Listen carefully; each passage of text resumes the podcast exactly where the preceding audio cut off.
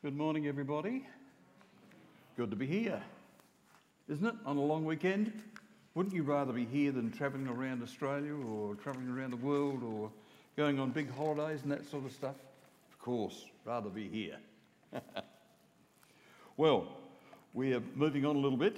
Um, you will remember that last week we uh, talked a little bit about the nature of our society and what's happening in our community and begun to think, began to think just a little bit about how we're going to cope with that and how we're going to manage ourselves to be able to cope with a society that is changing so rapidly and so dramatically. Uh, and I, I, put to you that there are, in fact, uh, two kingdoms in which we can live. Uh, the first is this world that we live in now, and the majority of people in this world don't know about another kingdom. But there is another kingdom and when we become disciples of Jesus Christ, then we move into an understanding of the new kingdom.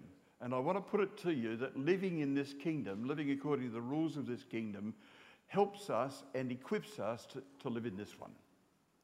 But we need to be prepared to say to ourselves, I am determined about belonging to this kingdom. I am a disciple of this kingdom. My task in life is to be a disciple of Jesus Christ and a servant of the living God.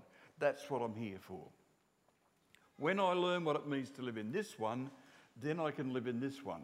Because the one who guides this one controls this one too. Let me read to you, first of all, from Isaiah, uh, and um, then we'll, we'll uh, have a look at uh, Matthew. This is what Isaiah, son of Amos, saw concerning Judah and Jerusalem. In the last days, the mountain of the Lord's temple will be established as chief among the mountains. It will be raised above the hills, and all nations will stream to it. Many people will come and say, Let's go up to the mountain of God, to the house of God. He will teach us his ways. He will walk in, we will walk in his paths. The Lord will go out from Zion, the word of the Lord from Jerusalem. He will judge the nations and will settle disputes for many, many people. The Lord is setting up a kingdom, and it's noted in the Old Testament in its formative form, where God is slowly but surely putting together a kingdom which we're going to be able to recognise in due course. And we recognise it in due course because that's when the king comes. When the king comes, we recognize the kingdom. We'll talk about that in a moment. And so let's read from Matthew chapter 4, beginning at verse 12. When Jesus heard that John had been put in prison, he returned to Galilee. Leaving Nazareth, he went on and lived in Capernaum, which was taken, which was by the land in the area of Zebulun and Naphtali, to fulfill what was said through the prophet land of Zebulun and land of Naphtali, the way to the sea along the Jordan, Galilee of the Gentiles, the people living in darkness have seen a great light. On those living in the land of the shadow of death, a light has dawned. From that time on, the beginning of his ministry, Jesus began to preach, Repent, for the kingdom of heaven is here. Let me just give you a little quick note there. The kingdom of heaven and the kingdom of God are the same term. Uh, Matthew uses the kingdom of heaven because he's writing to Jews, and when you write to Jews, you don't use the name of God. So you use a word that says pretty much the same thing, but doesn't mean the name of God is being used. So, the kingdom of God, what are we talking about? Well, we are saying to ourselves that in the marvels of this age, with all of the things that are happening in our age, with all of the wonders that are happening, with all of the AI that's starting to change our society dramatically, happiness and security is further removed than ever before. There is a desperate insecurity in our world now. There is a, a feeling of uh, out of control, out of balance. I don't know where it's going. The, the house is suddenly costing me more. I don't know where it's. Happiness and security is diminishing. The condition of our world begs serious questions and hu- about humanity. What kind of person would declare war on Ukraine? What kind of person would declare war on all of Europe if it wasn't for Hitler? What kind of humanity have we got? That, that show on TV that we see, uh, Summit, You know, the, the things they say, the rules of this world don't apply anymore and people turn into animals. It's absolutely correct.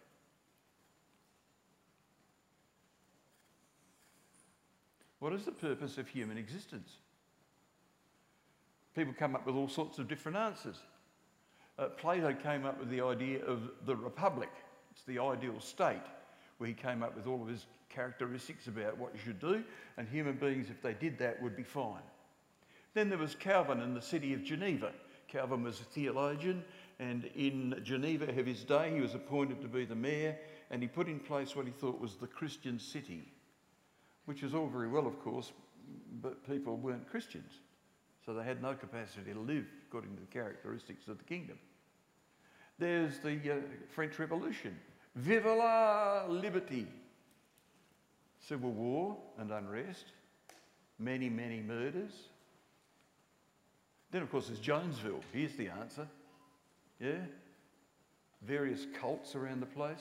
Pol Pot, Syrian, African dictators, and so it goes on. These are the guys who say they know about human existence and they know how it ought to happen. The Hebrew Christian faith is not, however, built on any of those notions about what happens in this living world. It expresses hope in the terms of the kingdom of God, a totally different entity which coexists actually with the world physical order in which we live. If you want to have a look at Isaiah 2 4 and 11 6, you'll find it described there. Then came Jesus. Suddenly, things change. And they change because Jesus comes and says, Repent, the kingdom of heaven is at hand. And he says the kingdom of heaven is at hand because he is the king of the kingdom. He is the one who brings to us the reality of the kingdom, Matthew 4 17. The theme of the coming of the kingdom is central to his mission.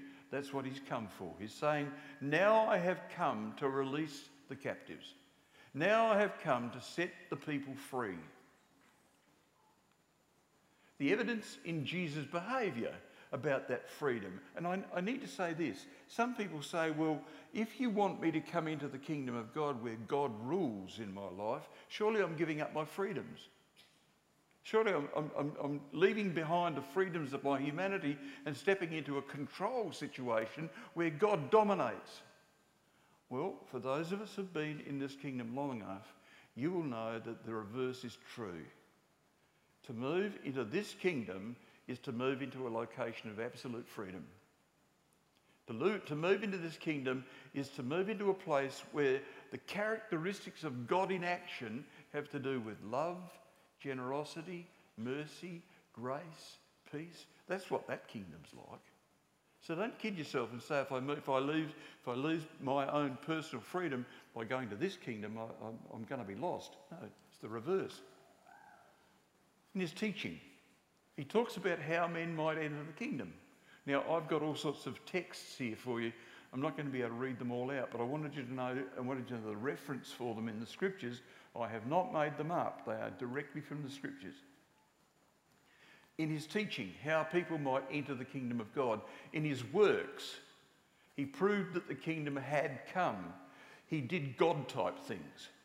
Human beings couldn't recognize what was happening because Jesus came, brought with him the characteristics of his, of his nature, and began to do those things in this, in this world over here. And God type things began to happen in the human world. In his teaching, in the parables that he spoke, he illustrates the truths of the kingdom. The kingdom of God is like. The kingdom of God is like and begins to demonstrate what happens in, in the kingdom.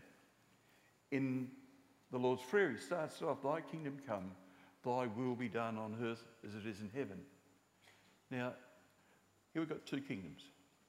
And we who are the disciples of Jesus Christ in this kingdom need to perceive the reality of the disciplines that are associated with living in this kingdom and recognize that under the control of the Almighty God, we manage to live in the world no matter how hard and no matter how difficult the circumstances are or are going to be. So, what is the kingdom? Well, you know, King Charles has a kingdom, doesn't he? Is that what it means? Well, no. It's present now. The kingdom is a, present reality. It's here with us in a spiritual sense, not in a physical sense. Righteousness and peace and joy, fruits of the Spirit for those who yield their lives to Jesus. That's all there. A realm into which the followers of Jesus have already entered. That's to say, when we make a decision to follow Jesus Christ, that is the entry point for us into the kingdom of God. And into the kingdom of God, then we are disciples, and we obviously commit ourselves to the disciplines of the, of the ministry itself. So that's, that's happening in the present. But it's also a future kingdom. The kingdom is an inheritance which God will bestow on his people when Christ comes. So it's now and not yet, but will be soon. It's both. Now we see through a cloud darkly, then we will see face to face. It's already here, but not complete. A future realm which we must enter when Christ returns. 2 Peter 1:11. It's a present reality. It's true to those of us who belong. In Matthew 12, an inner spiritual redemptive blessing knowing that God Himself works in us. It's now, it happens now. Romans 14 7, experienced only by way of the new birth, John 3 3. And realm men enter now, women enter now, we come into now. But it's a future blessing. 1 Corinthians 15:50. It will have to do with the government of the nations, which is what I just read from Isaiah. It will do with God controlling everything that's going on in our world, and those, the whole world, will bow before Him and they will proclaim Him as the Lord and the Master in due course. A realm they will enter tomorrow. Well, there's a fundamental question that comes out of this, and it's this What is the meaning of kingdom? Is it like King, King Charles's kingdom? Well, so far as the scripture is concerned, it's not that. It has to do, let's look at some of the possibilities. Uh, it's a state. Kingdom of God is got physical boundaries. It's a dominion. It's a, uh, you know, England and Wales and uh, Northern Ireland and Scotland. That's the kingdom. The kingdom of United Kingdom. It's called. Is that it? No. Is it the subjects over whom the king and the queen rule? Are we the kingdom because God rules over us? Not quite. The New Testament meaning is the rank, the authority, and the sovereignty exercised. The kingdom of God is where God has authority to rule. You with me? There are some people in this world who have not given God authority to rule, so he doesn't rule in their lives. There are those who have given God authority to rule in their lives, and he does. the authority to rule, the sovereignty of the king himself, his right to rule in our lives. Some examples there Luke 9 11 to 12. A man of noble birth went to a far country to have himself appointed king. He got appointed king and then came back and said, I'm, I'm, I'm here. Herod the Great in 40 BC. The kingdom of God is his rule, it's his authority, it's his right to rule, and we give him his right to rule when we come to faith in him. So he rules over us. Mark 10 15, receive the kingdom as little children. What is received? God's rule, God's right to have authority in my life God's right to be able to tell me what the world is about. And when I give him the authority to speak into my life, to explain to me what the world is about, that's what he does. He says to me, as I think I said to you last week, come dance with me. Allow the Holy Spirit to be your partner in the dance of life. And as we go along, I will tell you, I will explain to you, I will guide you, I will keep you. Luke 12, seek ye first his kingdom that's the key for us. If we're going to cope with this world of ours, which is turning out to be so disastrous at the moment, then the place to be is in this kingdom. Because in this kingdom, the master rules. Seek what? Well, God's sway, God's rule, God's reign in our lives. Come to Him and say, Lord, would you have authority over me? Would you show me what to do? That's the way through. Matthew 6:14, your kingdom come. It's the Lord's Prayer. What's coming? This is a petition for God to reign. And this is a petition that you and I take to Him and say to Him, Lord, will you reign in my life? Now, I want to say to you this morning that this is not just some spiritual or religious idea. Many, many people take it that way. I, I understand the idea. I understand what's going on. I know the truth about that. Everything's fine. It's not just that, because it doesn't mean anything unless we do it. It doesn't mean anything unless we're prepared to sell our lives out for Jesus and begin to live in that kingdom with his guiding and his control over our lives. And this is the way forward. This is the way forward in a world that's changing dramatically. This is the way forward for a church that's looking for a new senior pastor. This is the way forward. Go to the master and say, Lord, tell me, what's the next step? We will be obedient in the process. There can be no reigning unless there's a realm. Kingdom of God is the realm of the age to come. It is the future, yet the kingdom is here. It's present now. How can this be? Well, the king has, himself has invaded our time. He has come and he has ruled in this world and he has now brought and showed to us all of the possibilities of life itself. How do we perceive this kingdom? First of all, it's a spiritual reality, it is not a physical reality. Though things happen in the physical world that are the experience of the spiritual reality. He runs, guides, keeps, looks after, he heals, he, he, he takes us on. This is the path, walk in it. This personal relationship with him becomes the standard of our life that means we have the capacity to live in the world that's happening around us. We need to be born into that spiritual reality. Nicodemus says you, you need to be born again. Where do we find the reality of the kingdom? In Jesus. In Jesus is the presence of the kingdom. In Jesus himself, the man, the God man, is the presence of the kingdom of God. He brings with himself all of the characteristics of the kingdom. And when we look at Jesus, we see the one who rules the kingdom. And we discover that he rules the kingdom in totally different ways to the people of our world. He is not a Pol Pot, he's not a Syrian dictator, he is not a Hitler. What he does is to get down on the ground and get his knees dirty with the poor and those who struggle. Comes alongside, he says to people, I love you. My kingdom is about love. My kingdom is about caring for you. My kingdom is about enjoying the freedom of my presence and my, my activity for you.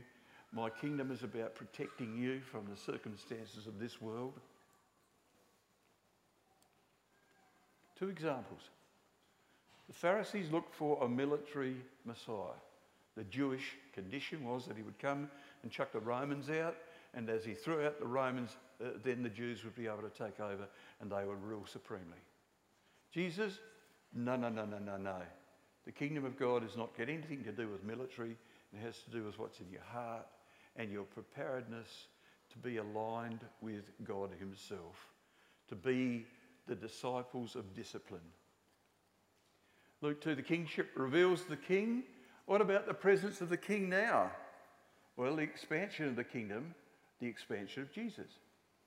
When he takes over a person's life, that person is an extension of the kingdom. When he lives his life in the local church, that fellowship becomes an expression of the kingdom.